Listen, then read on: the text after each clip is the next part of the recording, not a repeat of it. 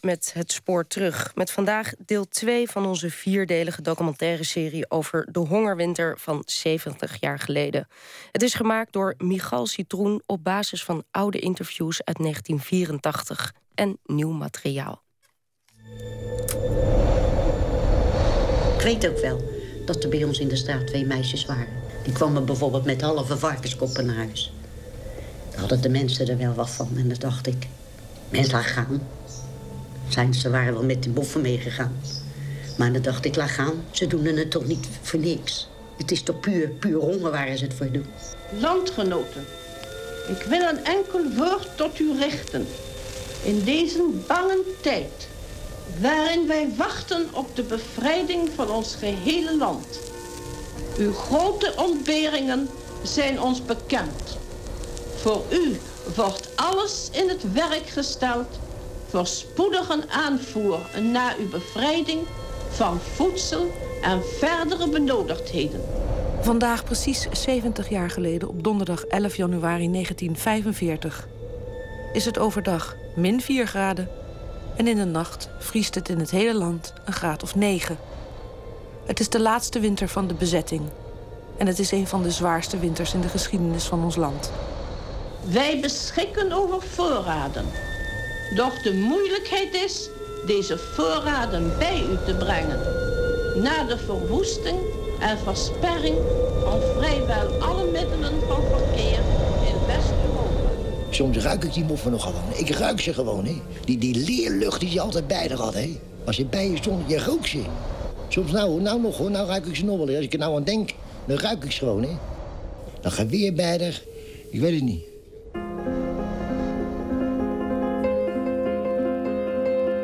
Vorige week hoorde u in deel 1 hoe het verhaal over de hongerwinter van 1944-1945 begint in september met de aanval op Nederland door de geallieerden.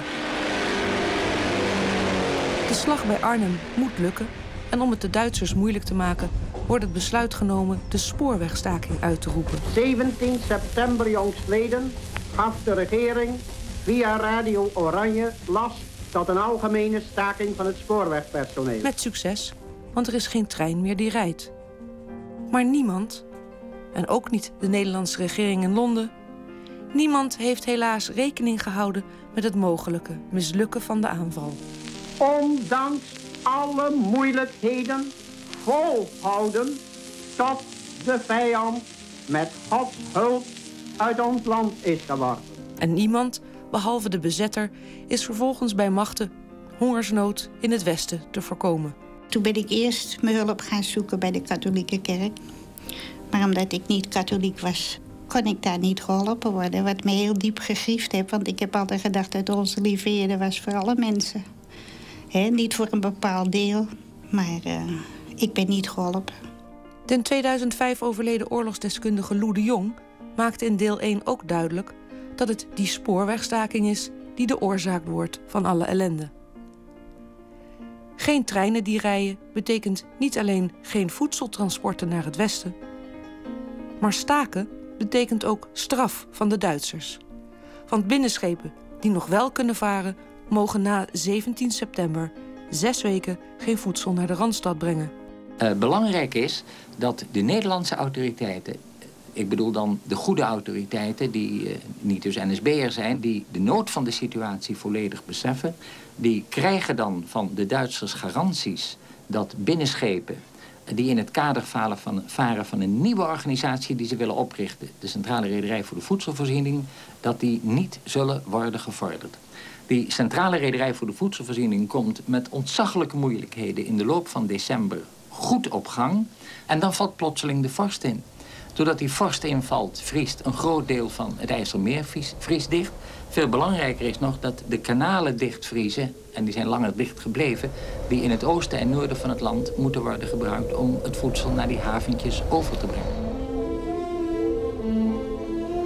In de maanden november en december is de situatie in het westen van ons land uitzichtloos aan het worden.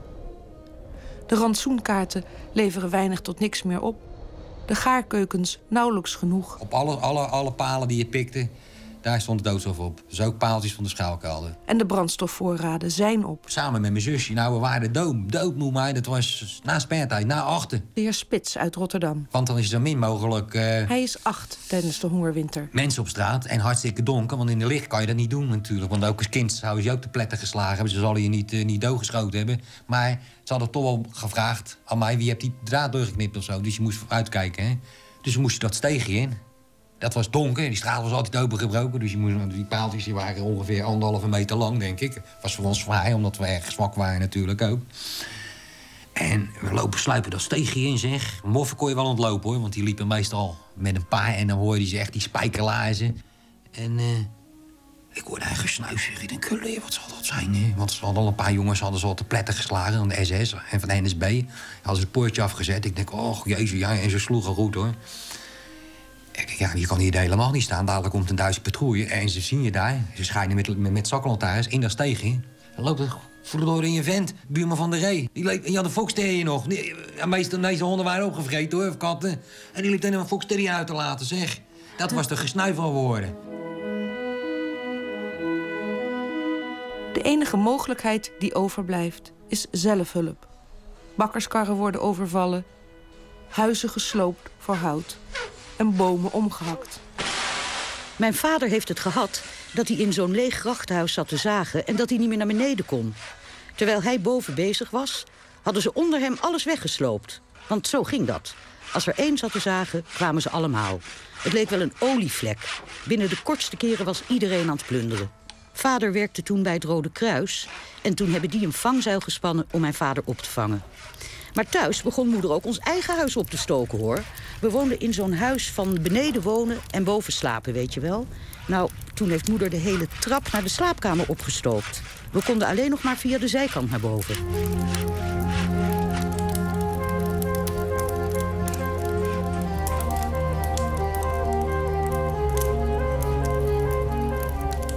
11 november is de grootste razzia van de oorlog. Dat moment dat er gevorderd werd, sta je er niet bij stil van hoe moet ik verder.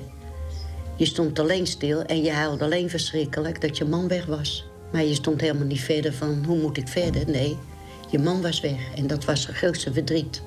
Wat ze je eigenlijk aandeden. In een grootschalige actie worden in Rotterdam 52.000 mannen tussen de 17 en 40 jaar oud weggevoerd. Morgens was er een verschrikkelijke leven in de straat. En er waren allemaal Duitse soldaten met geweer in aanslag. En die kwamen allemaal een brief afgeven... als dat je allemaal je eigen op moest stellen in de straat. Van 18 jaar en ouder, mannen.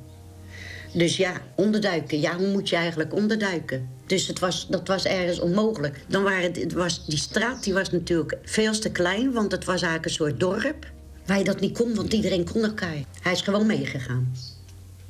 Toen, toen begon eigenlijk de hongerwinter. 4 november. In Amsterdam eist de honger de eerste twee slachtoffers. Allebei mannen. 8 november. Sijs Inkwart heft het embargo op voedseltransport per binnenschip op. Vervoer komt langzaam op gang. Schippers, bang voor vordering door Duitsers of beschieting door geallieerden, verstoppen hun schepen. 10 november. Razzia in Rotterdam en Schiedam. 50.000 mannen op transport naar Duitsland. Illegale pers boos op vrouwen en meisjes die Duitse soldaten aanbieden met hen naar bed te gaan in ruil voor vrijlating man of vriend. 17 november. Distributie van boter en olie definitief stopgezet. 20 november. Den Haag zonder stroom. Elektriciteitsbedrijf Dordrecht stopt levering stroom. Hoofdinspectie Volksgezondheid bepaalt dat slechts leiders aan suikerziekte, TBC en bloedende maagzweren nog langer recht hebben op extra rantsoenen. Dat betekent dat zeven van de tien mensen die tot dan toe een extra rantsoen kregen, dat kwijtraken. 21 november. Razzia in Den Haag. Door tijdige waarschuwing slechts 7000 man opgepakt. 23 november. Razzia in Leiden. 26 november. suiker, havermout en gort verdwijnen geheel uit de voedseldistributie. 29 november. In Rotterdam start de centrale keuken. Wie driekwart warm eten per dag wou krijgen, moest alle bonnen voor aardappelen en melk en de meeste voor gutterswaren inleveren.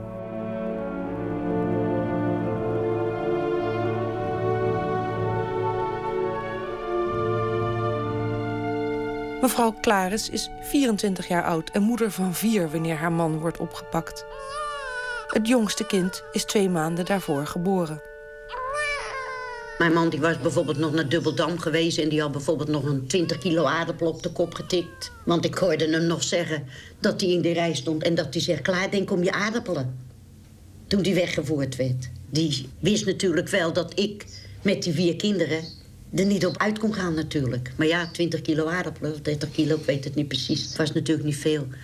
En dan had ik ja, een moeder die geen eten had, die geen aardappel had en alles. Er gingen er ook wel drie of vier aardappeltjes naartoe. Maar uiteindelijk was het zo op. Kijk, daar krijg je weer die spoorwegstaking. Het werd niet meer aangevoerd ook. Dus het was er niet. En je kreeg een halfje brood voor de hele week op, een, op, op een kaart op een bom. En doordat ik natuurlijk die kaart van mijn man... want die heeft hij niet mee hoeven te nemen... want daar hadden ze daar toch niks aan... had ik een heel brood per week met z'n vijven. In het begin dan werd het netjes in partjes gesneden... en dan werd het bijvoorbeeld over dagen verdeeld... Maar ja, dat was al gauw afgelopen, want er was er zo erg honger... dat je eigenlijk uh, stukken snee en zeggen... hier, eet maar een hond, want je hebt nou, dan heb je tenminste een volle maag. Want als je in partjes snee, dan bleven ze toch honger... en dan dacht je bij je eigen, hier, neemt die hond maar. Dan heb je tenminste één dag niet zo'n honger. En die hebben we gegeten. 29 november 1944. Aan de regering te Londen. Voorzitter van Vertrouwensmannen aan regering.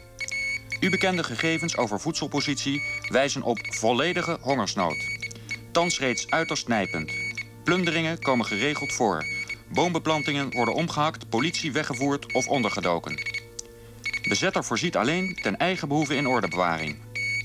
Apparaat voedselvoorziening, evenals andere vitale diensten en bedrijven, door razzia's ontwricht. Anarchie dreigt. Wijs met ernst op hieraan verbonden politieke consequenties. Wanneer Nederlands volkskracht al dus is ondermijnd... zullen noodzakelijke krachten voor wederopbouw ontbreken. En zal Nederland toegedachte plaats in opbouw niet kunnen vervullen. Het bericht kwam door, jongens, er is een razzia-opkomst. Moeder, zenuwachtig. Oh, wat zal dat nou weer meebrengen? De heer Koenen is 17 en woont bij zijn moeder op 10 november 1944. En jawel hoor, andere dag werd morgens daar het hele dorp omsingeld. Werd afgezet. Mijn broer woonde daar een straat verder. Ik zat thuis, geen schoenen aan. Wat was je uiteindelijk in die tijd? Mager. Broodmager.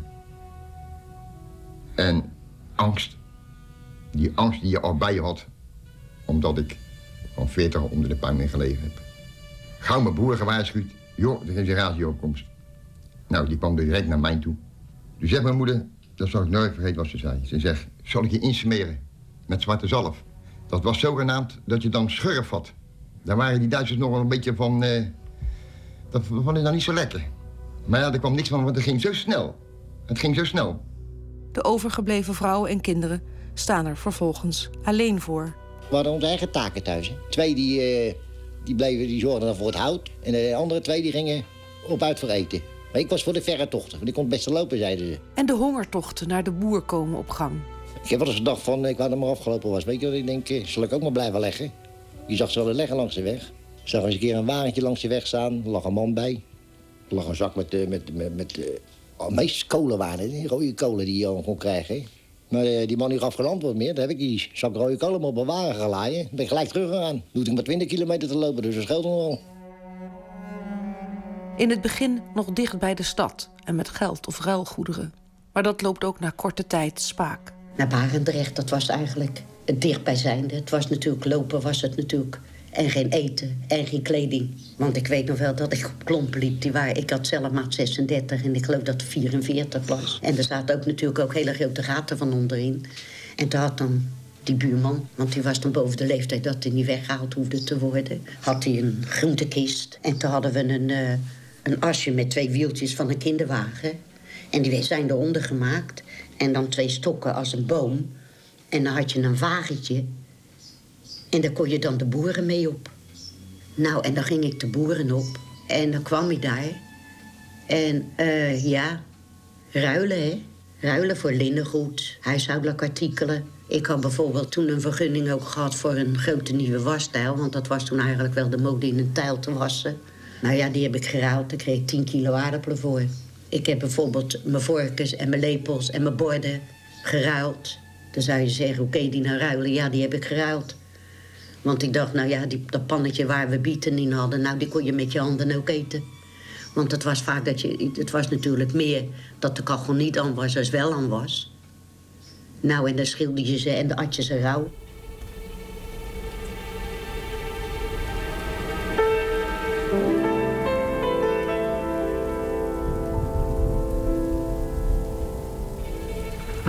Nou, dus mijn vader was weg. En, en toen begon eigenlijk voor ons dan de hongerwinter, hè. Toen ging ik eens een keer met een buurmeisje. Dat was een meisje van de jaar 16, 17 was dat.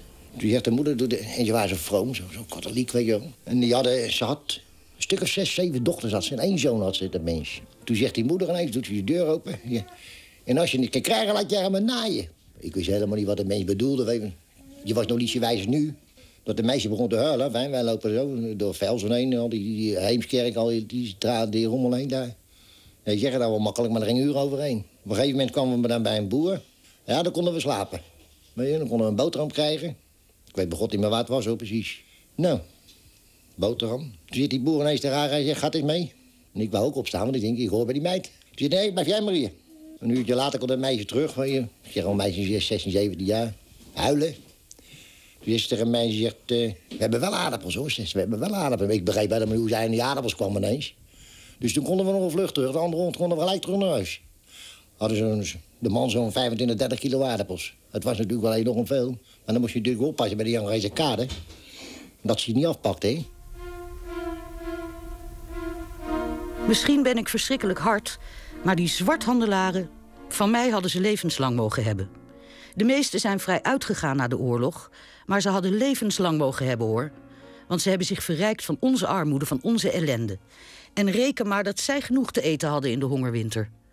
Ze hebben als kapitalisten geleefd, terwijl om hen heen de mensen doodvielen op straat van de honger.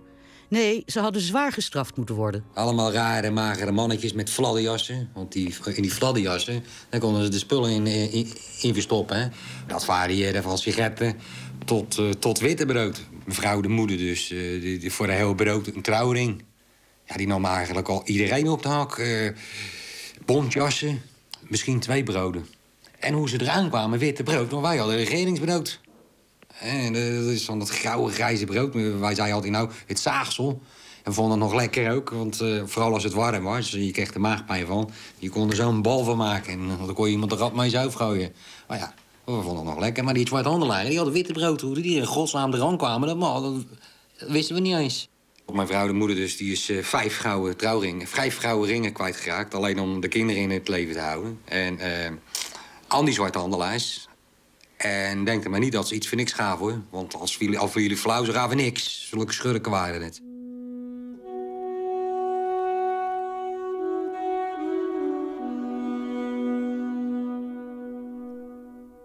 Dat was natuurlijk zo erg dat is op het laatst uh, die boeren daar zo vreselijk vol zaten met linnengoed en dekens en huishoudelijke artikelen. Dat, dat hoefden ze niet meer. Ze gingen gewoon goud vragen. Mijn trouwring heb ik ingeruild voor 10 kilo aardappelen. Wat maakte dat uit? Wat maakte die trouwring uit? Eten moest ik. Ik had eten nodig. Ik deed, er alles voor. Ik had helemaal niets om te ruilen. Ik ging toch die boeren op. Jij probeert alles. Bedelen. Het is verschrikkelijk bedelen. Bedelen is het ergste. Een boterham bedelen. Dat is het verschrikkelijkste wat een mens kan overkomen. Ik kwam bijvoorbeeld bij een boer. Ik was toen zeg nogmaals 24. Ik denk dat hij 60 was. In mijn ogen oud. En ik vroeg of hij niet wat aardappels voor me had... of een boot, paar boterhammen voor mijn kinderen. Hij nam me mee naar een schuur. Hij zegt, kijk, hier liggen mijn aardappels. Ik denk zo, nou is het gebeurd. Nou kijk een paar aardappelen. Hij zegt, uh, je kan krijgen hoor. Zeg, meen u dat? Hij zegt, ja hoor. Maar dan moet je wel eerst in die hoek gaan liggen. Ik zeg, in die hoek gaan liggen? Ja. En als het dan gebeurd is, krijg je aardappelen. Ik heb gedacht, gedacht, gedacht. Zou ik het doen? Zou ik het doen? Kijk, ik zou het gedaan hebben. Dat meen ik. Maar de angst dat ik zwanger zou raken, heb ik het niet gedaan. Ik had het gedaan. En ik had nog blij geweest dat ik met de aardappelen thuis was gekomen. Maar ik had het ook eerlijk als mijn man thuis kon gezegd. Ik mocht niet mee op hongertocht van mijn ouders. Want ja, een meisje van 16 jaar alleen naar die boeren. Je hoorde zulke verhalen. Dat ze verkracht werden en zo. Dus ik mocht absoluut niet op hongertocht. Maar toen we echt niks meer te eten hadden, zei mijn vader tegen me: Dat wij eraan gaan is niet zo erg, want we zijn al oud. Maar jij hebt nog een heel leven voor je. Als het dan niet anders kan, doe dan maar net als die andere meiden. Verkoop je eigen dan maar. Dan heb je tenminste te eten. Want die Duitsers hadden zat. Maar ik zei: Nee, pap, ik ga liever dood dan dat ik naar bed ga met die rotmoffen. De eerste dag ben ik gelopen naar Utrecht. Daar woonde familie. De tweede dag ben ik gelopen naar Amersfoort. Mevrouw van der Bos uit Amsterdam is 22 jaar oud tijdens de hongerwinter. En met haar broertje van 14 vertrekt ze van Sappermeer voor een hongertocht naar Groningen. Uh, let wel, op mijn blote voeten, met lappen eromheen. En mijn winterjas en mijn paraplu. Ik had geen fiets meer, die hadden ze al afgenomen toen ik er vroeger aardappelen haalde in halfweg met aardappelen en al waren niet Duitsers, waren Hollanders die dat afpakten van je. Ik heb ook wel eens geprobeerd een handkaart te huren, maar dan kwam ik niet verder als een pond, want ik had geen kracht om dat te duwen. Toen zijn we weggegaan, dan met z'n tweeën. Ik viel honderd keer in elkaar. Terwijl ik op die hongertocht, dat het eten iets beter kreeg, want ik kreeg in Utrecht van mijn schoonmoeder ja, een soort pannenkoek en ik kreeg in Zonneschild, waar ik de tweede dag naartoe liep, een goede maaltijd eten. Maar als je zo leeg bent en zo ziek bent, dan kan je dat niet verdragen. Dus je loopt al door op weg, loop je te spugen. En diarree altijd. Dus dat was ook geen genoegen. En dan kon je niet op de weg lopen, want alles wat op de weg liep, schoten ze eraf. Dus honderd keer lag je plat in de modder. Of in een gat wat ze wel gegraven hadden, zo'n putje. Dus dat was niet prettig lopen. En dan als je hongeroedeem hebt, dan ken je hersens draaien ook niet zo zoals het moet. Ik weet wel dat mijn schoonvader en schoonmoeder bij de weg stonden... en dat ik mijn paraplu verloor en dat er een grote Duitse tank aan kwam... en dat ik zo de weg opstapte om die paraplu te pakken. Als die tank door had gereden, had ik er niet meer geweest. Maar ik bedoel, maar zo, zo suffig was een mens.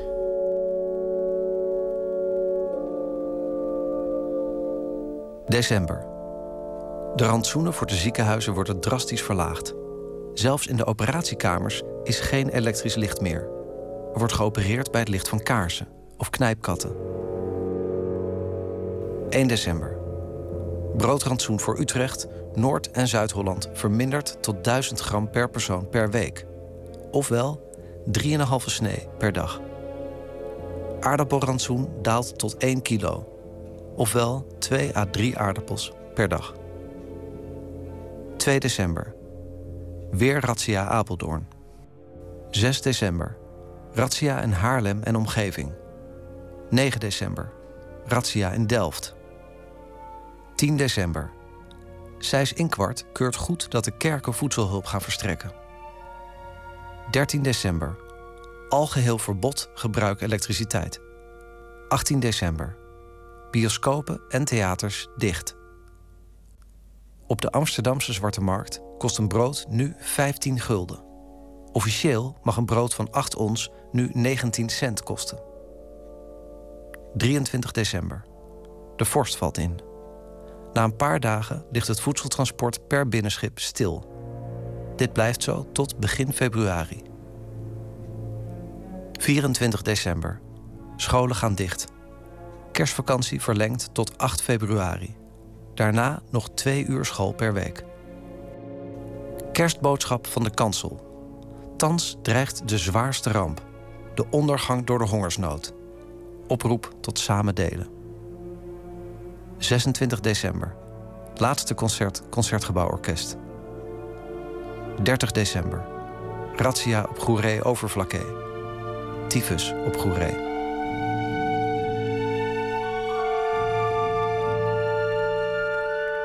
De heer Timmer uit de Schilderswijk in Den Haag is 23 jaar oud tijdens de hongerwinter. Ik zei, nou bakken, ik zeg, we staan nu met een man of 10, 12. Ik zeg, we hebben geen alle brood. Dus jij hebt brood in je wagen en wij hebben honger. Dus wat doen we?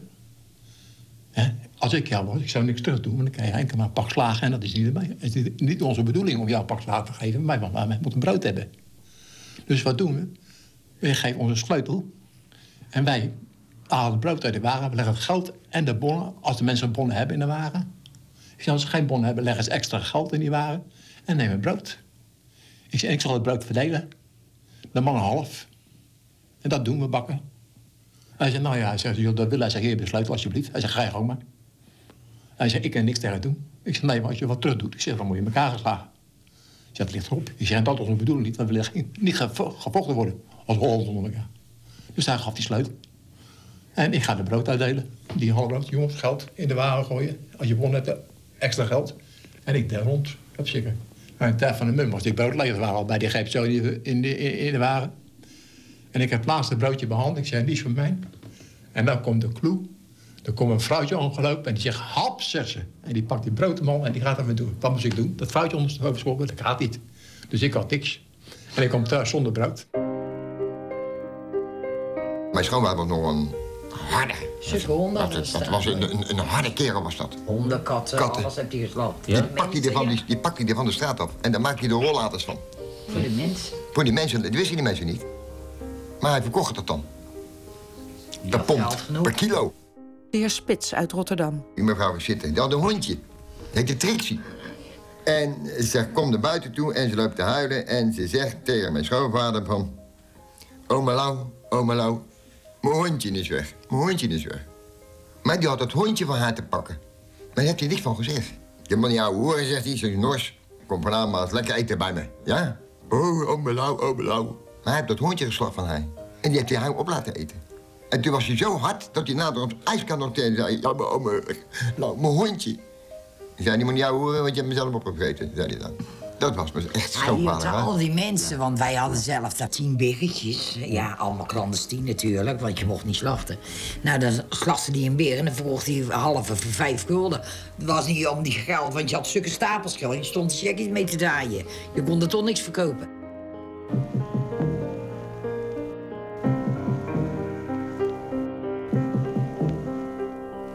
Wat ik het liefst zou doen, is u een beschrijving geven van de huidige toestand in het bezette gebied van Nederland.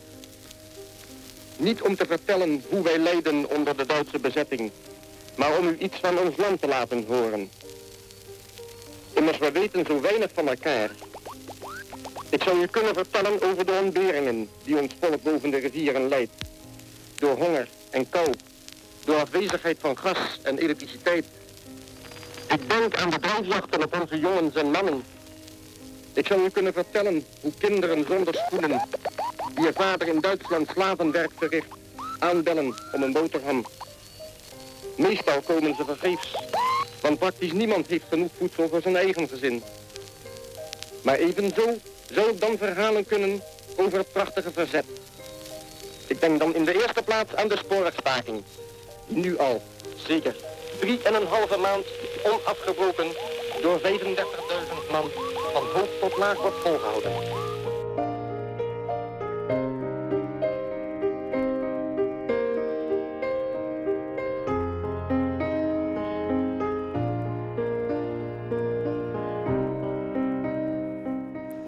Ja, dit was het tweede deel van de documentaire serie over de hongerwinter van Michal Citroen, gemonteerd met Berry Kamer. En ook in 1984 verscheen er een begeleidend boek bij de Hongerwinterserie.